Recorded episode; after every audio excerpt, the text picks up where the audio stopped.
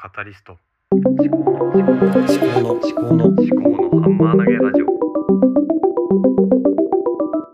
考のハンマー投げラジオ。思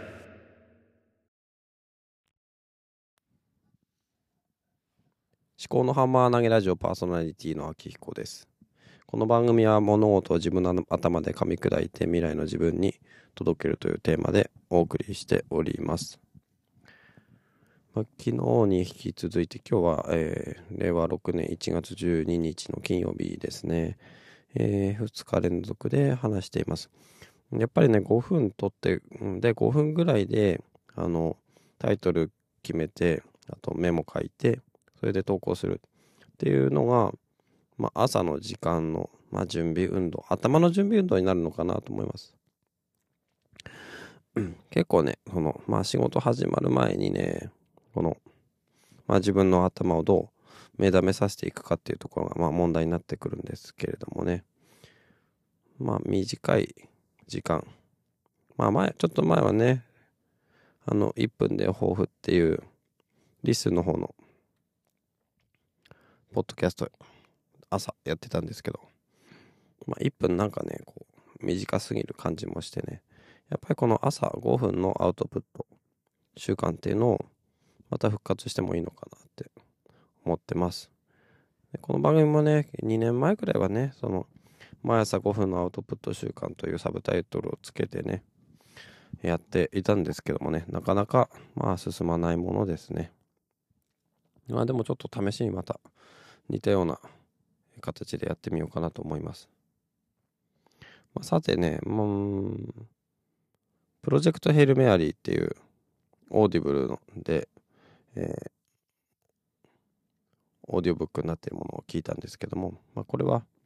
あの同じく Audible のゆかいな知性という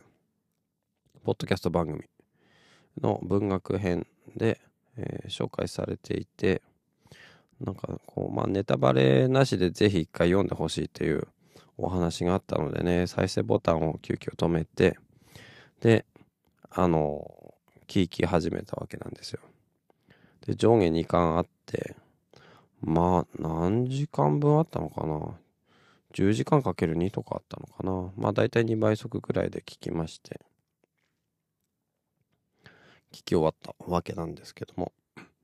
ちょうどねその Audible の公開が公開とかそのなんだ？ Audible の月額会員対象コンテンツになるのが1月いっぱいまでっていうことだったので非常にタイムリーに発見することができてよかったですね。実は小説を最初から最後まで Audible で聞いたのもしかすると初めてなんじゃないのかなと思ったんですけどね。意外といけます。本当に。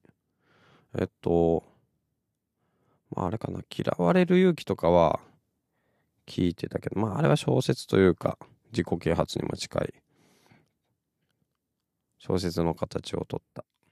自己啓発書みたいな形でなんですけどね。うん。今回のプロジェクトヘイル・メアリーはね、うん。まあ、主人公の語り、記憶の回想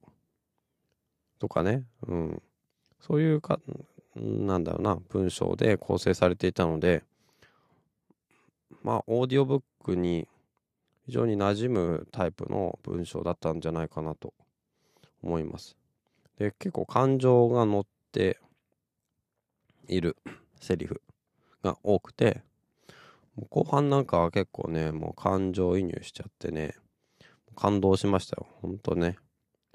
あの、そこで、いやー、そうするかっていうのね、まあそう。なんだろうね、ほんと。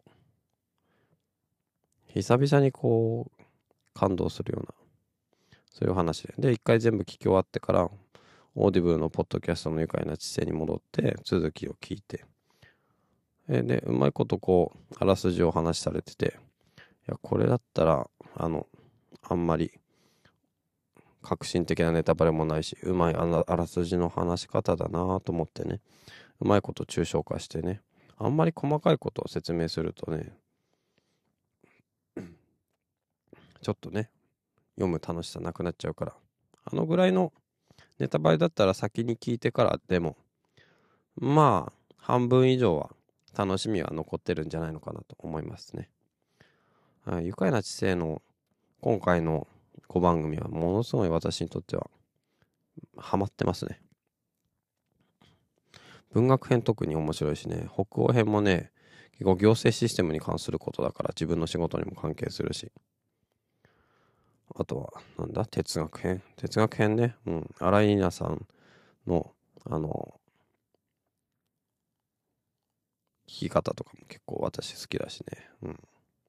なかなかいいですよ。やっぱり。 Audible、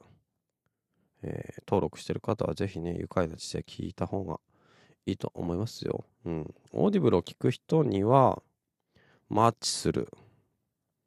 そういう番組なんじゃないかと思いますね。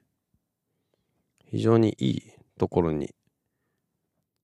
いい市場のところに持ってってるなと思います。はい。ではまた。